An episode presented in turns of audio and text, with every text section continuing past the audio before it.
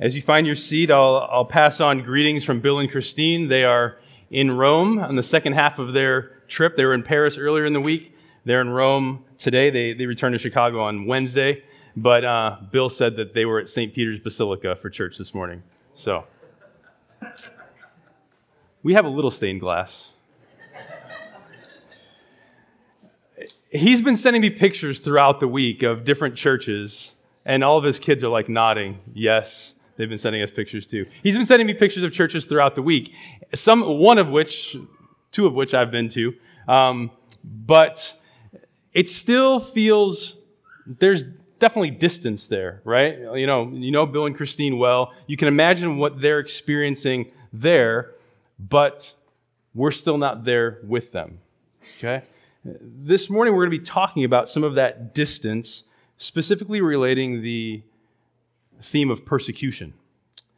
Let me read this to you from Christianity Today. It just occurred a few days ago on April 25th. In most Sunday schools, the question is an academic exercise. How many of you are willing to die for Christ? A Sunday school teacher asked that on Easter morning, and each of the children dutifully raised their hands. A few minutes later, at this church in Colombo, Sri Lanka, the Sri Lankan class descended to Zion Church's main service, passing through an outside courtyard where a stranger was speaking with church leaders.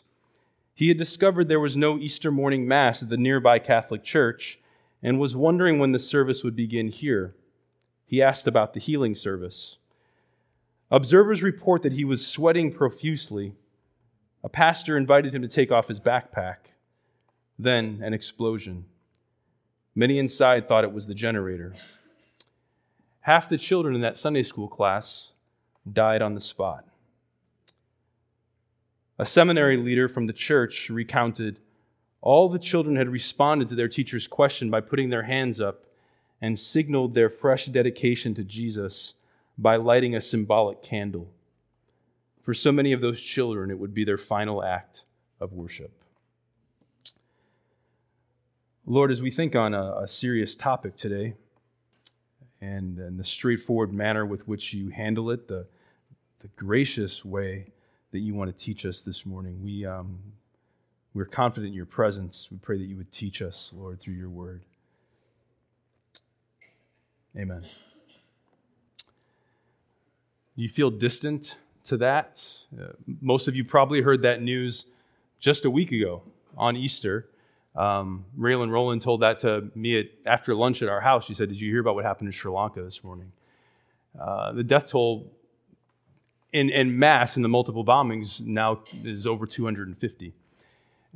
Not all of them were in churches. There were some other places too. But in taking that in, which through the miracle of modern media we're able to, we see, we hear, we read stories like this.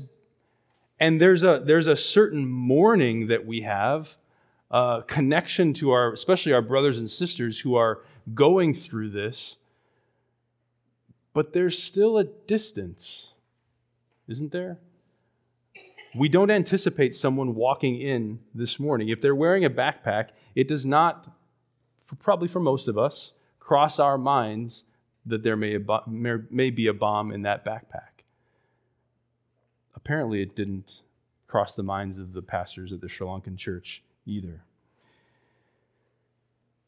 So even though there's a distance there, we come to our passage this morning in 2 Timothy and have to realize that for Paul, he would not have had a hard time bridging that distance. Paul was a persecuted man himself. And hear this, probably aside from the Corinthian church, he was writing to persecuted churches.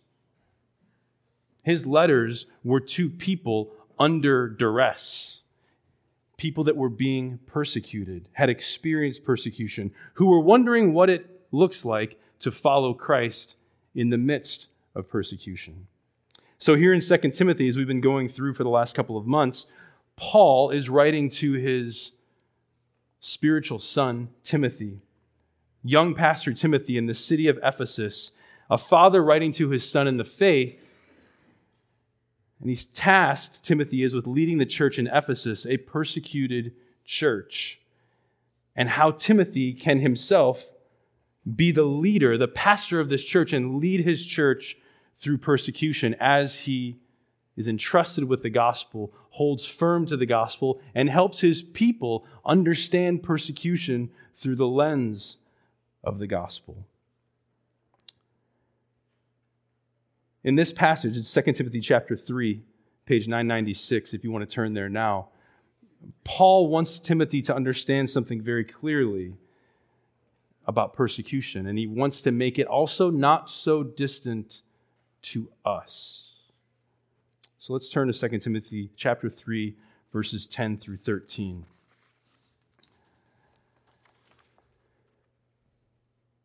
Let me read it. You, however, have followed my teaching. This is Paul writing to Timothy again. Timothy, you, however, have followed my teaching, my conduct, my aim in life, my faith, my patience, my love, my steadfastness, my persecutions and sufferings that happened to me at Antioch, at Iconium, and at Lystra, which persecutions I endured, yet from them all the Lord rescued me. Indeed, all who desire to live a godly life in Christ Jesus will be persecuted, while evil people and impostors will go on from bad to worse, deceiving and being deceived. The main idea for the sermon this morning comes directly from this passage. If we could get that slide flipped, that would be great. Thanks, David. The main idea is this, count on it. All who desire to live a godly life in Christ Jesus will be persecuted. That bridges the distance right away. It brings persecution into our living room. It brings persecution into our sanctuary. It brings persecution into our lives. But it is a shockingly straightforward statement about persecution that should cause us to ponder, what does Paul actually mean about this? How can he make such a broad generalization that all who desire to live a godly life in Christ Jesus will be persecuted? Well, this morning we're going to ponder on that, take this straightforward statement and pull out some questions that can help us to understand it. These four questions we'll be working through. What is persecution? All believers are persecuted? What is a godly life? And what about the promise that the title of the sermon implies, the promise of persecution? First up, what is persecution? Well, the Lonaida Greek lexicon kind of brings the sense of the word here together, and it says persecution, what Paul is talking about here, is to systematically organize a program to oppress and harass people. What Paul is saying when he talks about persecution is he's zeroing in on personal, intentional activity against the church, against the Christians.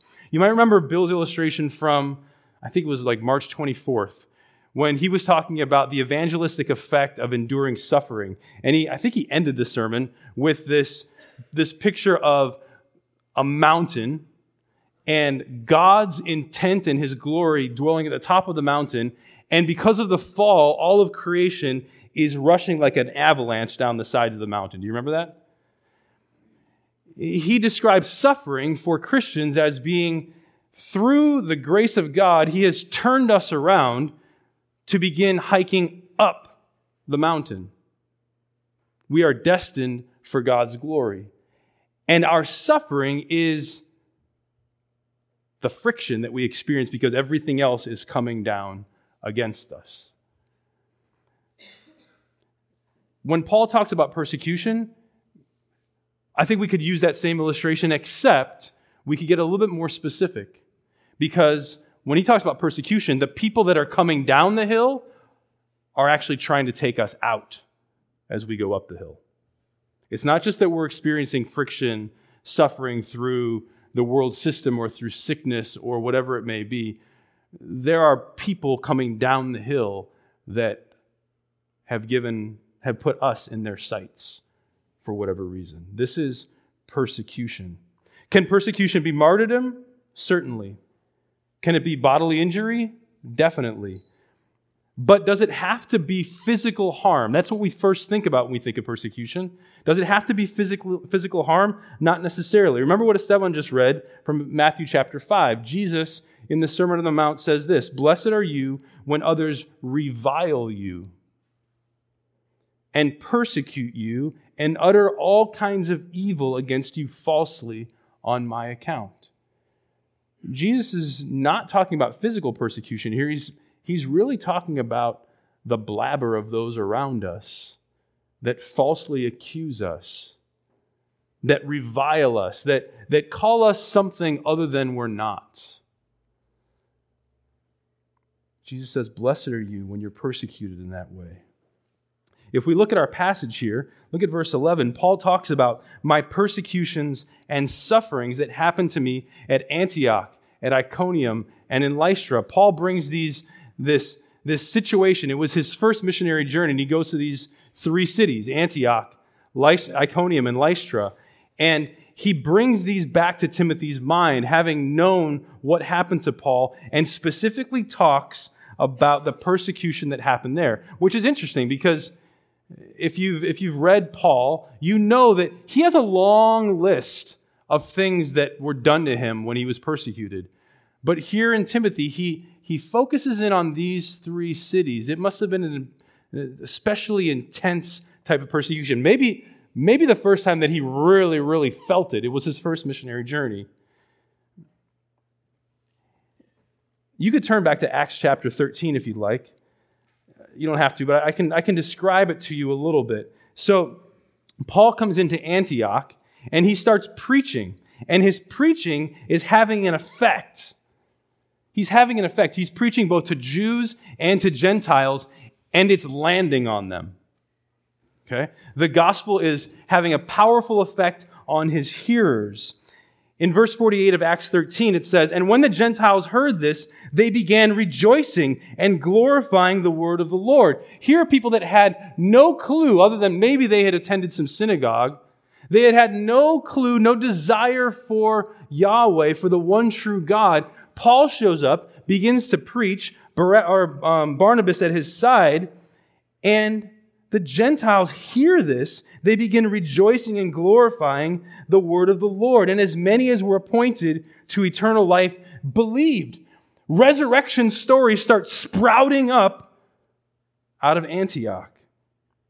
And the word of the Lord was spreading throughout the whole region. But the Jews incited the devout women of high standing and the leading men of the city. And they stirred up persecution against Paul and Barnabas and drove them out of their district. Paul and Barnabas shook off the dust from their feet against them and went to Iconium. And the disciples were filled with joy and with the Holy Spirit. So consider this. In this first stop in Antioch, the gospel's landing, the Holy Spirit is working, and stuff is happening. But the Jews began to stir up the people. They began to speak about Paul and about Barnabas, began to spread lies about them, and began to stir up this persecution that ultimately pushed them out. But don't miss the reality of verse 52. The disciples that were still in Antioch were filled with joy. They just witnessed this man that had brought them the gospel, and they're still filled with joy. How about in Iconium? Paul and Barnabas leave there. They go to Iconium, and in verses 1 through 7 of Acts 14, again it talks about the Jews, and they specifically do this. They poisoned the minds of the Gentiles. Okay? They said things, they whispered things, they hush-hush things in the side, and they poisoned the minds of the Gentiles, and they tried to stone Paul and Barnabas, but it didn't happen yet, because then they left and they went to Lystra. And in Lystra, it's the longest account of these three cities. An incredible thing happens. Paul and Barnabas heal a man who had never been able to walk. The power of God is shown right there physically in front of these people. And the people are so stunned that they begin to worship Paul and Barnabas as Greek gods. And Paul and Barnabas are like, no. We're men just like you. This has happened through the power of Christ. The gospel begins to land on them miraculously. And they tell the Jews, or they tell the Greeks there, turn from your vain idols. God has been merciful up until this time. Turn from your vain idols. But Jews from Antioch and Iconium, having persuaded the crowds, they now stoned Paul. They were trying to do it in Iconium. Now they succeed. They stone Paul. If you don't understand what New Testament stoning was, New Testament stoning was a mob act where they picked up stones and threw them at the accused. And at the end of that time, there would be someone that would get up, usually it was down an incline, someone would get up and throw like a millstone down on this person to finish them off. Paul experienced stoning in that way. And they dragged him out of the city, supposing that he was dead. Verse 20, but when the disciples gathered about him, he rose up and he went back into the city. And on the next day, he went on with Barnabas to Derbe. This is the experience of Paul's persecution when he talks about persecutions and sufferings in our passage. There is the physical, yes, but there's also the verbal. There's the character assassination. There are the lies. There is the upfront opposition to the good news of Christ. So that's what we talk about when we talk about persecution in biblical terms. Second question, are all believers persecuted? The answer is yes. Paul tells us right here. And Paul's broader definition of persecution beyond the physical makes it closer for us. He bridges our understanding of persecution and allows it to be true of us, though we may experience it to different degrees. I know through talking with some of you, there are some of you in here that are enduring persecution today. You have people in your friend group, you have people in your office, you have people in your internship, you have people in your class that know that you're a Christian and they revile you for it. They openly speak against you. Brothers and sisters, that's persecution. That's persecution. We may never experience it like they did in Colombo last week, but we might. But whether we do or we don't, we are all persecuted. Kevin DeYoung writes this, persecution is the normal experience of every Christian everywhere, from stiff fines to family shame to being kicked off college campuses to laws against sharing their faith to unjust trials to public mockery and scorn to arrest and brutality. If we faithfully follow Jesus in this world, we all will face persecution at some point in our Christian discipleship.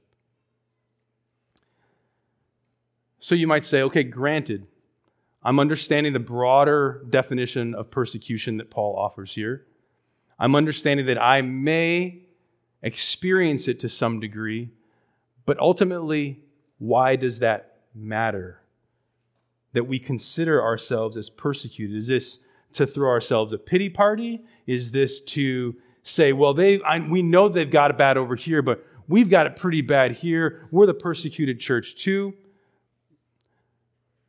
In a way, yes, but not in a pitiful way, yes.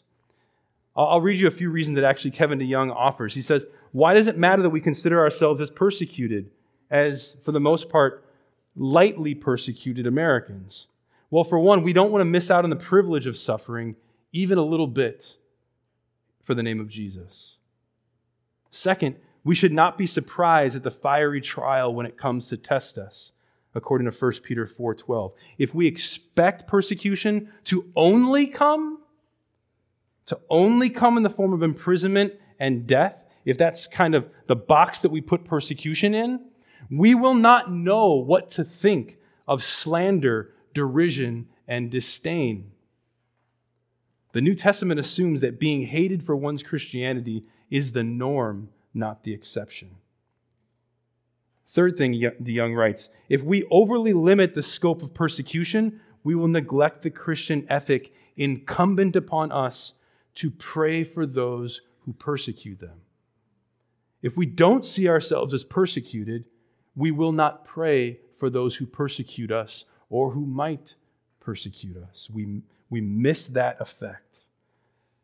And lastly, if this is true that we all will endure persecution, the expectation of the entire New Testament is true, then no amount of PR work is going to rescue the capital C church or our local church from being thought by some as backwards and bigoted.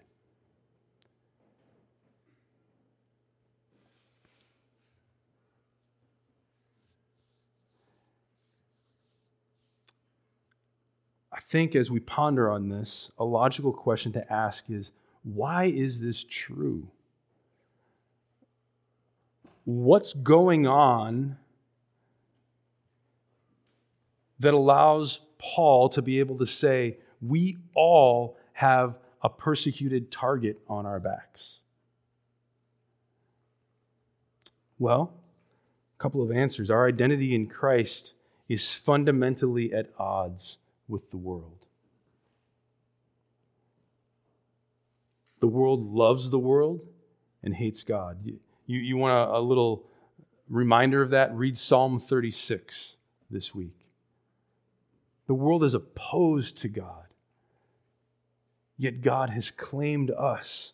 Our identities in Christ are fundamentally at odds with the world. Paul calls us the scum of the earth in 1 Corinthians 4, the refuse of all things. When you wake up in the morning, do you have that written on your mirror? You are the scum of the earth, the refuse of all things. Maybe it would be a good thing to put on our mirrors. Or you could put this up there instead. We are the fragrance of death to those who are perishing.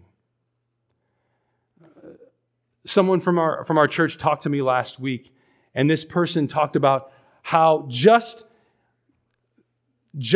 that weekend, Easter weekend, she had talked to her family, and her family had persecuted her verbally, reviled her, drug her through the mud of all of her past. And the question was, why? Why does this keep happening? Her identity in Christ is fundamentally opposed to the identity of her family. And will we not suppose that the spiritual battle going on a weekend like Resurrection Weekend would bring some of that even more visceral, even more experienced, as the resurrection of Christ is proclaimed and those who are in darkness don't want to hear it? Our identity in Christ is fundamentally opposed to the world. But the gospel of Christ is also fundamentally opposed, at odds with the world. Consider what Paul was doing in Antioch, in Iconium, and Lystra. When he preached to the Jews, he was preaching freedom and forgiveness of sin to the self-righteous who thought they had no need to be forgiven. Listen to this. He tells them this in Acts 13. He says, "Let it be known to you, therefore, brothers," he's talking to the Jews specifically here, that through this man forgiveness of sins is proclaimed to you. And by him, everyone who believes is freed from everything from which you could not be freed by the law of Moses. Beware, therefore, lest what is said in the prophets should come true. Look, you scoffers, be astounded and perish, for I am doing a work in your days, a work that you will not believe, even if one tells it to you. Paul was delivering this gospel of freedom, forgiveness of sin, to those who didn't think they had a problem. The gospel was at odds to the Jews, yet it was also at odds to the Gentiles. Like I said earlier, when he started preaching at Lystra, he said, "Turn away from the vain idols that your fathers have worshipped for generations. The Lord has been merciful to you. He's given you rain. He's given you crops. He's given you wine and gladness. But today, He's calling you to repent." He's calling you to repent, Turn away from your vain idols and turn to the true God. He was smacking them, both groups, right where they needed to be smacked. He was exposing their cultural sin in a way that they either saw him, understood him as the fragrance of life, or Paul was the fragrance of death because they were perishing. So hear this. Christian persecution is distinctly Christ-centered. And it's gospel-rooted. Paul was bringing Christ to these people and declaring good news, and the result was persecution.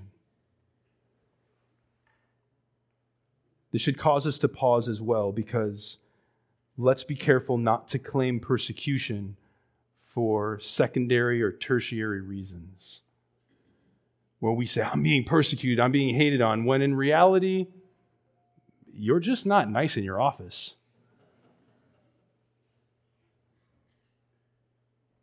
Your flesh gets too much of you too much of the time.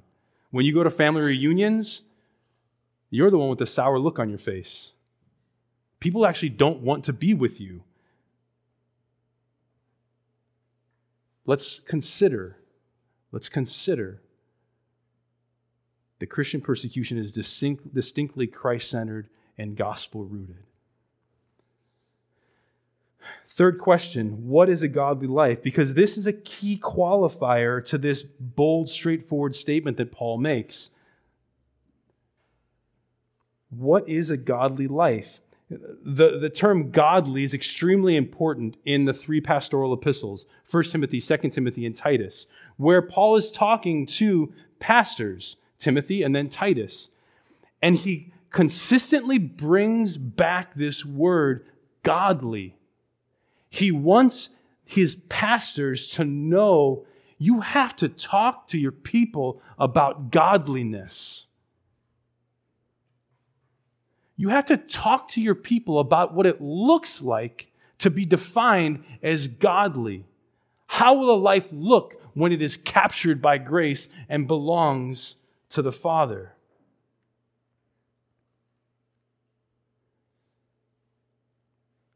What does he mean by this word godly? Pious, devout, God-fearing. But I think it could be summed up like this. When you're godly, you know who you belong to, and you live like you love him. You know who you belong to, and you live like you love him. Look at Paul's example in verse 3, chapter 10.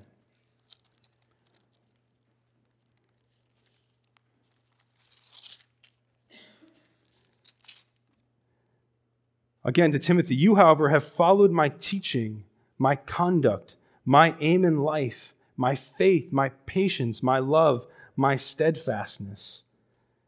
These are all things that are true of Paul, the persecuted Paul, the Paul who from the start has not ever not been persecuted for the gospel. Yet he continues to have upstanding conduct, an aim in life that is Godward in his trajectory, his faith, his patience, his love, his steadfastness. These are in stark contrast to what Bill spoke on 2 weeks ago from the beginning of chapter 3. But consider Paul. Paul brought the gospel in a way that was godly. His life reflected the reality of his good news.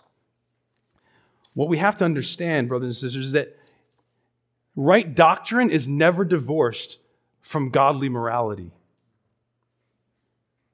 Right doctrine, what you believe, is never divorced from godly morality.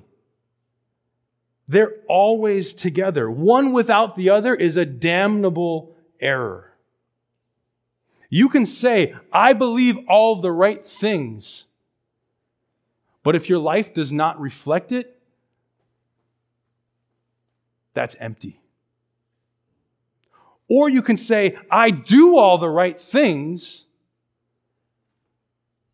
but if you don't do them knowing that aside from God's grace, you're a mess, you also don't get it. Look at chapter 2, verse 19, here in 2 Timothy still. You see this marriage of doctrine and morals together. Paul says, but God's firm foundation stands. A foundation is what everything is built on.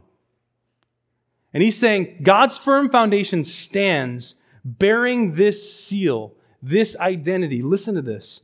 The Lord knows who are his.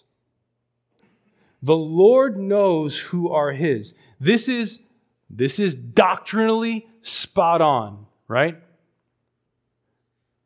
God, in his grace, calls us to himself. He knows who are his, and he draws us to himself in repentance and faith.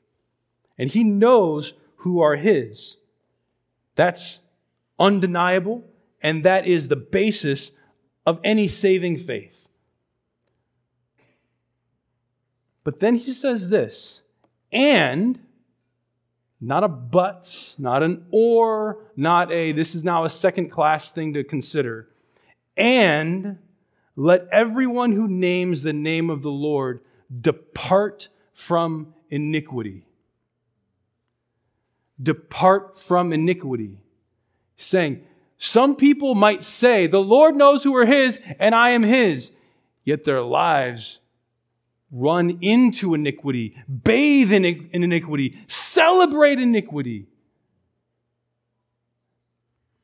It does not work. It is not biblical identity in Christ. Instead, we depart from iniquity. We can rejoice in the doctrines of our justification and adoption as we should. The Lord knows who are his. But Kevin DeYoung penned another book. The title was fitting. There is a hole in our holiness.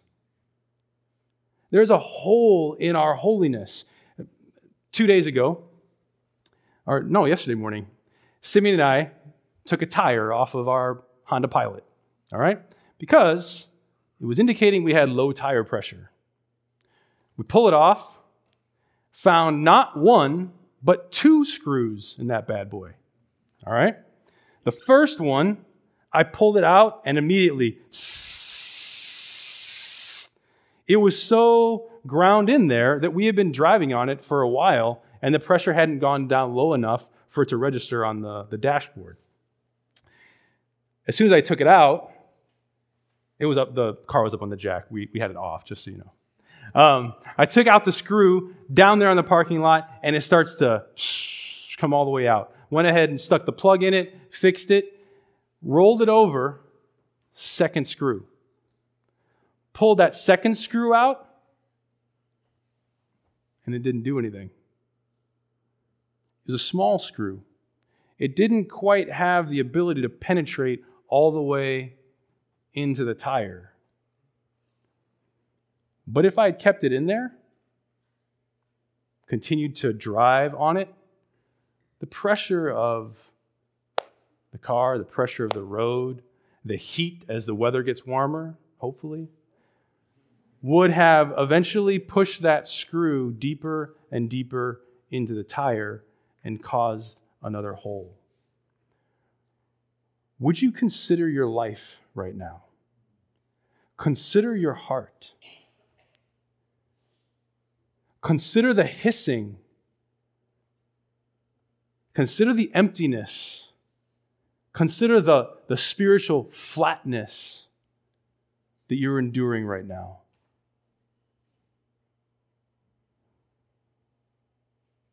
It may very well be because you are refusing to depart from iniquity.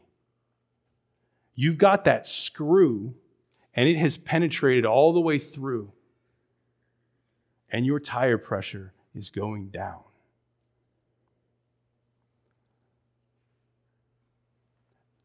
When I say that, there may be things that come clearly to your mind.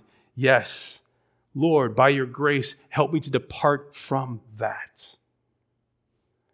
But then there may be some smaller things that you just dabble in, that you consider, you wonder about every once in a while. You just entertain those thoughts, entertain that action, that motivation. And they're like a little screw. Like, it's okay for now. Remember, I'm justified and I'm adopted. I belong to God. I'm his son. I'm his daughter. It's all good. Don't play around with fire. Don't play around with the small screws. You could have a blowout one day. Does not mean that you lose your salvation, but what Paul is trying to say here is that a definition of salvation, a marker of salvation, is that we don't mess around with our sin. We don't dwell in it. We don't love it. Look at chapter 2, verses 20 and 21. Now in a great house there are not only vessels of gold and silver, but also of wood and clay, some for honorable use, some for dishonorable. Therefore, if anyone cleanses himself from what is dishonorable, he will be a vessel for honorable use, set apart as holy, useful to the master of the house, ready for every good work. Like Bill mentioned a few weeks ago, there's the downstairs silverware and platters, and there's the upstairs silverware and platters. Paul's talking to Timothy in the church. He's not saying, ultimately, you must cleanse yourself in order to make it to heaven. No, he's saying this, you're believers, but still be serious about sin. Still be serious in allowing the Spirit to search the depths of your heart and show you where you are wrong. Show you where you are continuing to live in sin that Jesus came to destroy. Be active. Be active in seeing yourself cleansed, departing from iniquity, so that you're ready for every good work. You're an upstairs vessel for the master. 2:22, so flee youthful passions and pursue righteousness. What does it mean to live a godly life, to desire to live a godly life? Flee youthful passions, depart from iniquity, run away from sin. You know what it feels like to walk down the block and see a pit bull that doesn't have a leash on it. You get timid. I'll just speak for myself. Maybe you're not as scared of pit bulls as I am. But when I walk down Hollywood over towards Ridge over here, every once in a while, there's at least a pit bull being walked. We've got a lot of them around here. And that makes me pause. If I see there's no leash on that pit bull, I'm not walking there. I'm turning around and I'm finding a different way to get to where I'm going. Flee, run away from sin. Don't let it fester. Don't marinate in it. Don't entertain it.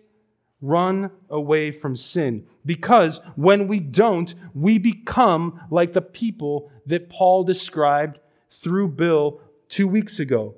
In chapter 3, verses 2 through 4. I'll just handle the ones that talk about love. Lovers of self, lovers of money, not loving good, lovers of pleasure rather than lovers of God. See, this is where it gets a little tricky. Because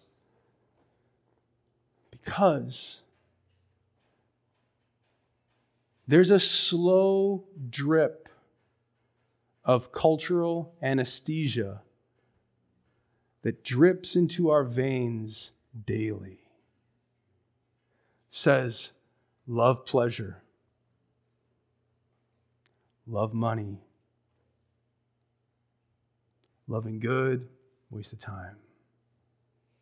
Love yourself, post on Instagram.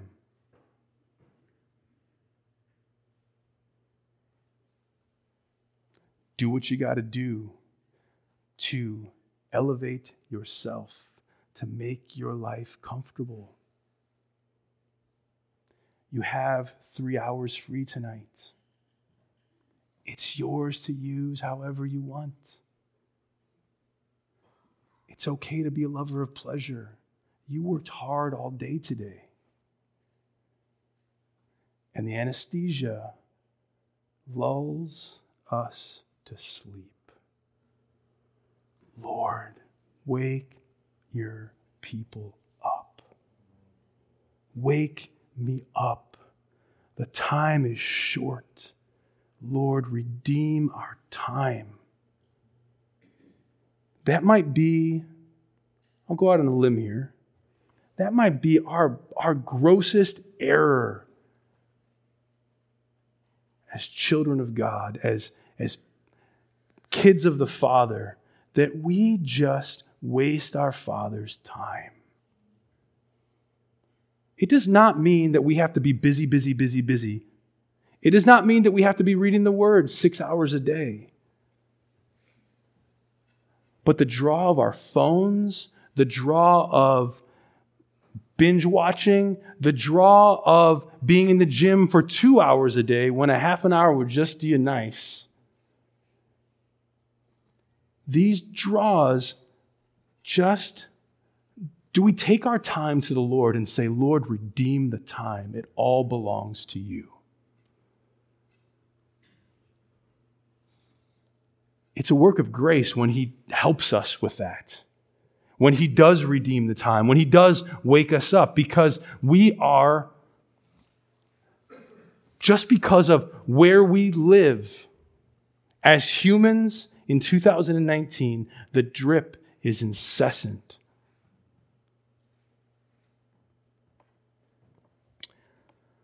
I want to graciously, pastorally exhort us this morning to flee from sin.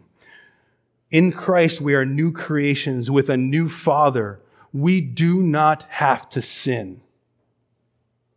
You may feel in bondage. That's wrong belief. You have died to sin, and you no longer live in it because you have been crucified with Christ. It's no longer you who live, but Christ who lives within you. The power of God, the Holy Spirit, is alive in his people. That's why it makes it so maddening when Paul says in 3:5 that these people have the appearance of godliness but deny his power. These people do all the religious duty, but they don't believe the Spirit can actually change them. They deny the power of God living in them. When they're tempted, they don't run to God saying, God, help me. They run away from God and cower in the corner and please themselves. Ourselves. Let's be frank here. Ourselves. Lord, wake us up. Lord, when we're tempted, let us run boldly before the throne rather than running away from the throne. Why do we swear? So I'm going to name some things here, and you might be thinking, man, he's getting really legalistic. No, this is about the reality that our Father has made us his kids. And if that's true of you, you want to love him and obey him. You want to live for him. We want to live for him. So why do we swear? Why is it so easy for, oh my God, to come out of our mouths? Why is it so easy for us to say, damn? Or hell. Why is it so easy for these things to happen? You know why it's so easy? Because we don't reflect on who God is, the reality of damnation, and the eternity of hell. It shows our theological ignorance and our lack of meditation. Why do we cheat on taxes? Does God not own your money? Why do we watch trash? Can God not fulfill you? Why do we steal from work? Why do we glorify ourselves on Instagram when our hearts have no room? They cannot hold on to glory. Exalting yourself for what? Vain pride? Please read Ecclesiastes. Why do we argue with people about secondary things when our identity is Christ and Christ alone? Why do we consider dating someone who does not know Christ? When the spiritual reality is here, you're either in Christ or you're not. God, by His grace, has delivered us from the kingdom of darkness into the kingdom of the Son He loves. So why do we dabble with saying, I might love a person over here?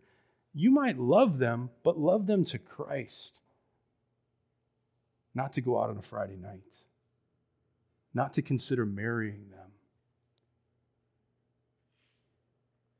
Why do we fret about retirement? One of my biggest prayers for myself as I get older is that I don't turn into a grouchy old man. It's true. It's true. May the Lord fill us with His joy. We are lights of the world. We are meant to shine, to look different. If salt loses its saltiness, it's worthless. If a light is put under a basket, it can't shine. Are you salty in a good way? Are you salty? Where other people get a taste of you and it causes a response. I may not like who they believe in, but I appreciate how hard of a worker they are. I appreciate they're always honest. I appreciate they don't fly off the handle when they're pressured. We have to ask this. If you're not persecuted, if you don't feel the weight of persecution on you, we have to ask, am I actually a threat to the kingdom of darkness? If I'm not feeling the pressure of persecution in some way or another, am I actually a threat to the kingdom of darkness? George Whitefield wrote this, "Stand a while and examine yourselves, for by what has been said you may gather one mark whereby you may judge whether you are Christians or not. Were you ever persecuted for righteousness' sake? If not, you never yet lived godly in Christ our Lord."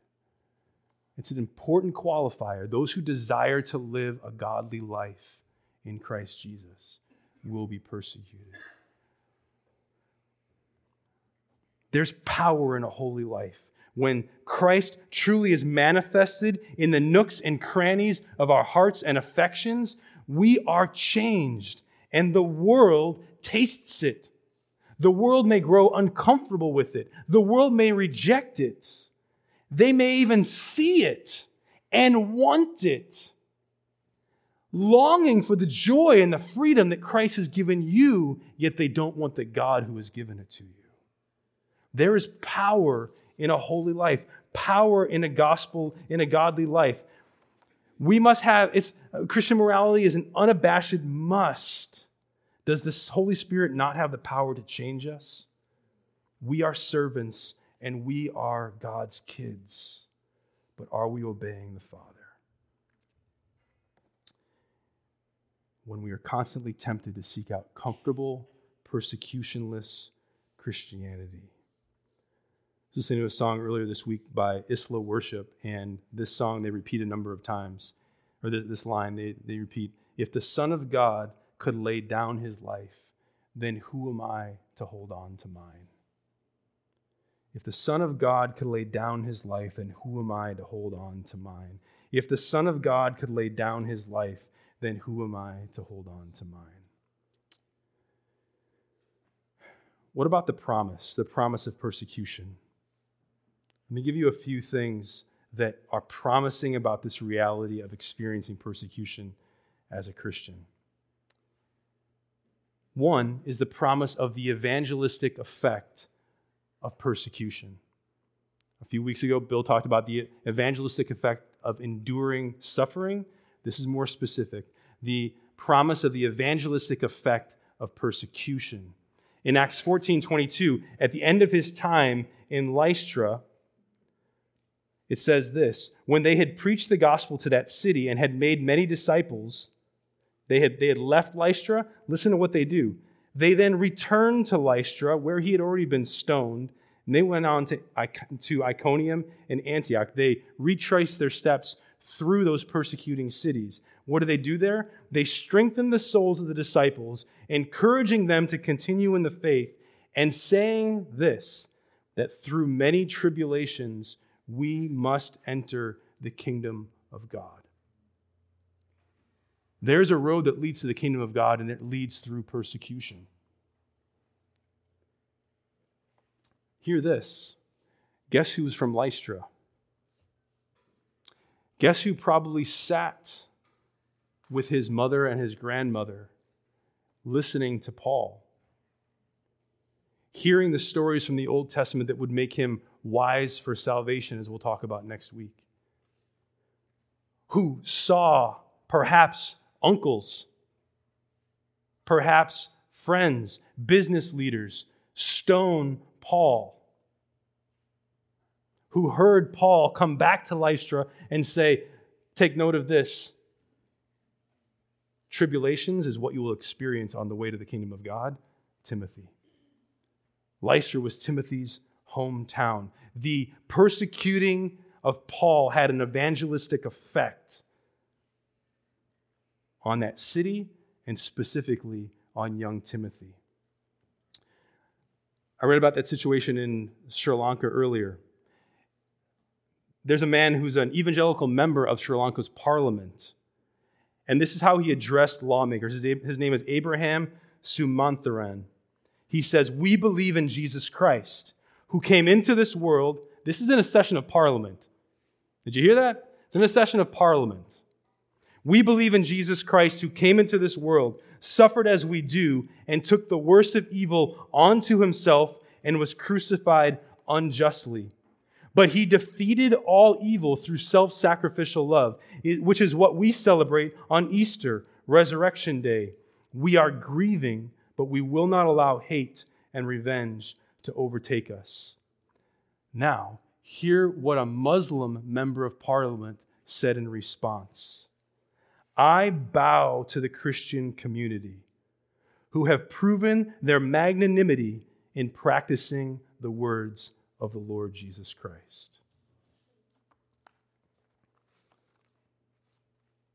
We await a gospel explosion in Sri Lanka through the persecution of the saints. Second promise of endurance, of sharing in Christ's suffering and having the Spirit rest on you.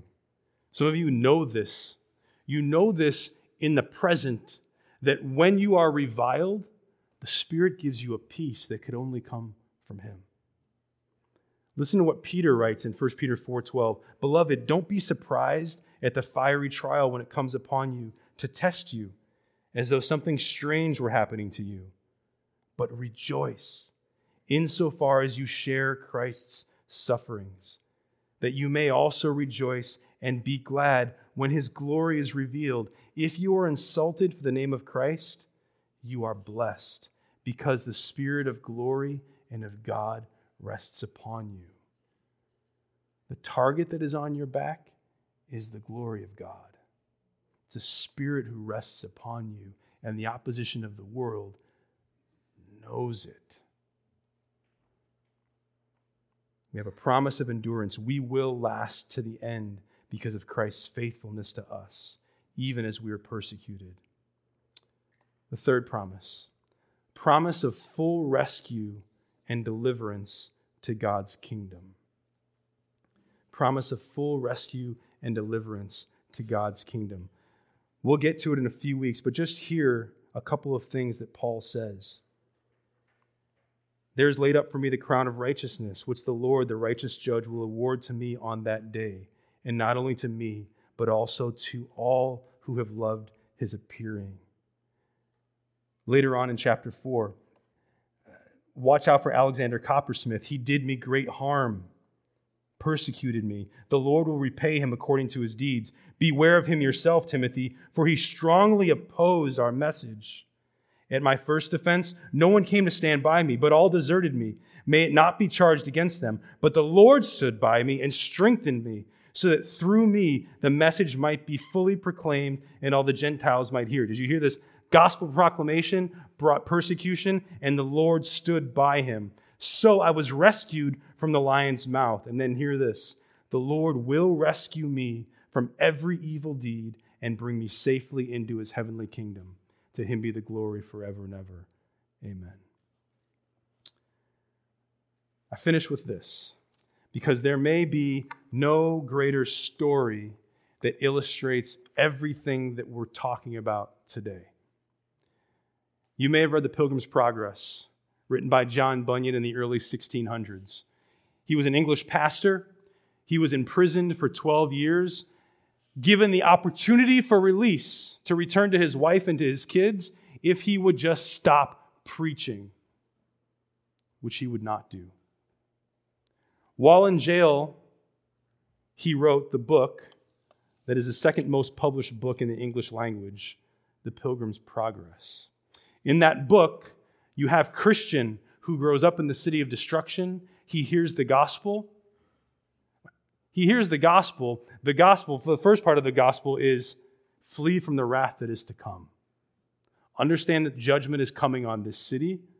Run. And so he flees, and as he flees, he understands that he has this weight of sin on his back, goes to the cross, his burden is relieved. Read Pilgrim's Progress, Psalm 36, Ecclesiastes, Pilgrim's Progress. Find the modern edition if you need to, a Pilgrim's Progress. It's all good. As Pilgrim progresses on the road after having been justified, his burden released, he follows on this road to the celestial city, and he encounters all sorts of different people, all sorts of different sufferings, but there's one place in particular where he is persecuted.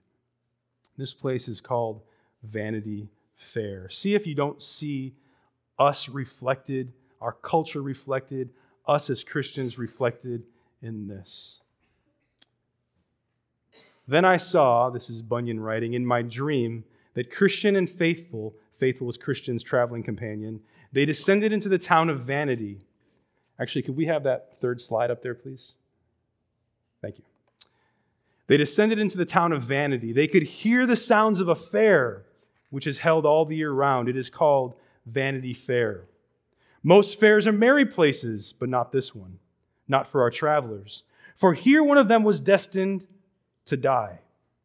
As in other fairs of less importance, the streets are named after different countries. There is the French row and the Italian row and the British row, where the commodities of these countries are sold and bought. Indeed, there are stalls where every foolish trifle in the world is up for sale, knickknacks of gold and silver, baubles and bric-a-brac and precious stones. In addition, you could buy titles and honors and preferments to high office and vain pleasures and empty delights of every kind. Moving busily among the crowds are cheats and rogues and mountebanks. The air is full of fearful oaths, and murder, they say, is as common as theft. This fair is no newly erected business, but a thing of long standing. More than 1,000 years ago, there were pilgrims walking to the celestial city, as these two honest persons are, and Beelzebub, the prince of the demons, with Apollyon and Legion and their companions, perceiving that the pilgrim's way lay through this town of Vanity, contrived to set up a fair here.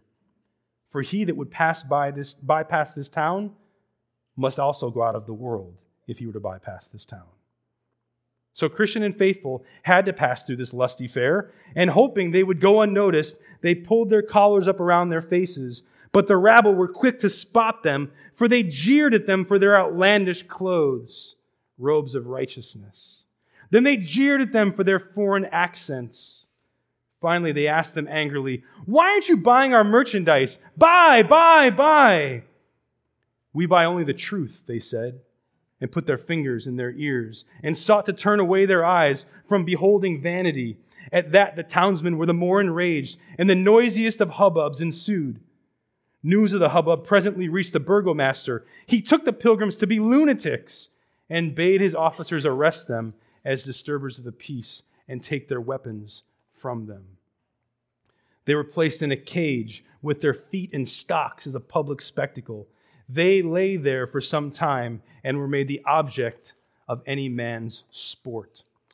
For their part, they encouraged one another, Christian and faithful did, to trust in the Lord, and they behaved themselves most wisely, giving the passers-by good words for bad, not railing for railing, reviling for reviling, but contrariwise, they blessed those who walked by. This further enraged the men of the fair, who now demanded in loud voices that Christian and faithful should stand trial in the courts. So a day was appointed, and they were brought before the judge. The judge was Lord Hategood, and witnesses were called. The first, whose name was Envy, took the oath. Then, pointing his finger at Faithful, he said, "My Lord, I have known this man Faithful for a long time," which was a lie for a start. "He is one of the vilest persons in the country." Superstition was the second witness. "For myself, I have no great acquaintance with the prisoner, nor do I desire to know him further. For in my talk with him, he did condemn our laudable religion as a thing of naught." The third witness was a Mr. Pickthink. "My lord, and you gentlemen all, I too have heard this fellow speak things that ought not to be spoke. He spoke contemptuously of our noble Prince Beelzebub and of his honorable friends, Lord Luxury, Lord Lechery, and Sir Have-it Greedy. He also railed at you, my lord, who were appointed his judge. He called you, I regret to say, an ungodly villain." It was clear now that Faithful had been singled out by all three witnesses for their attack. So the judge addressed himself to Faithful. "You have heard, sirrah, how these honest gentlemen have witnessed against you. You are beyond doubt a vile runagate. Yet in order that all men may see our gentleness towards you, let us hear what you have to say in your defense." To which Faithful replied, "I say then that in my belief, your laws and your religion are flat against the Word of God and diametrically opposed to Christianity. If you can prove me wrong, then I am ready to recant. As to Mr. Pickfank's allegations, I abide by what he said. Your prince and his attendants, by this gentleman named, are fitter to be in hell than in this town, and so the Lord have mercy on my soul." The judge, in summing up, quoted many learned instances from the laws of the Medes and the Persians to prove we know not what. Then he called on the jury, all lawful men and true, to consider the verdict. The foreman, Mr. Blind Man, said, "I clearly see this man to be a heretic." "Away with such a fellow," said Mr. No Good. "Aye," said Mr. Malice, "for I hate the very looks of him." "Huh, a sorry scrub," said Mr. High Mind. Hang him," said Mr. Heady. "Hanging is too good for him," said Mr. Cruelty.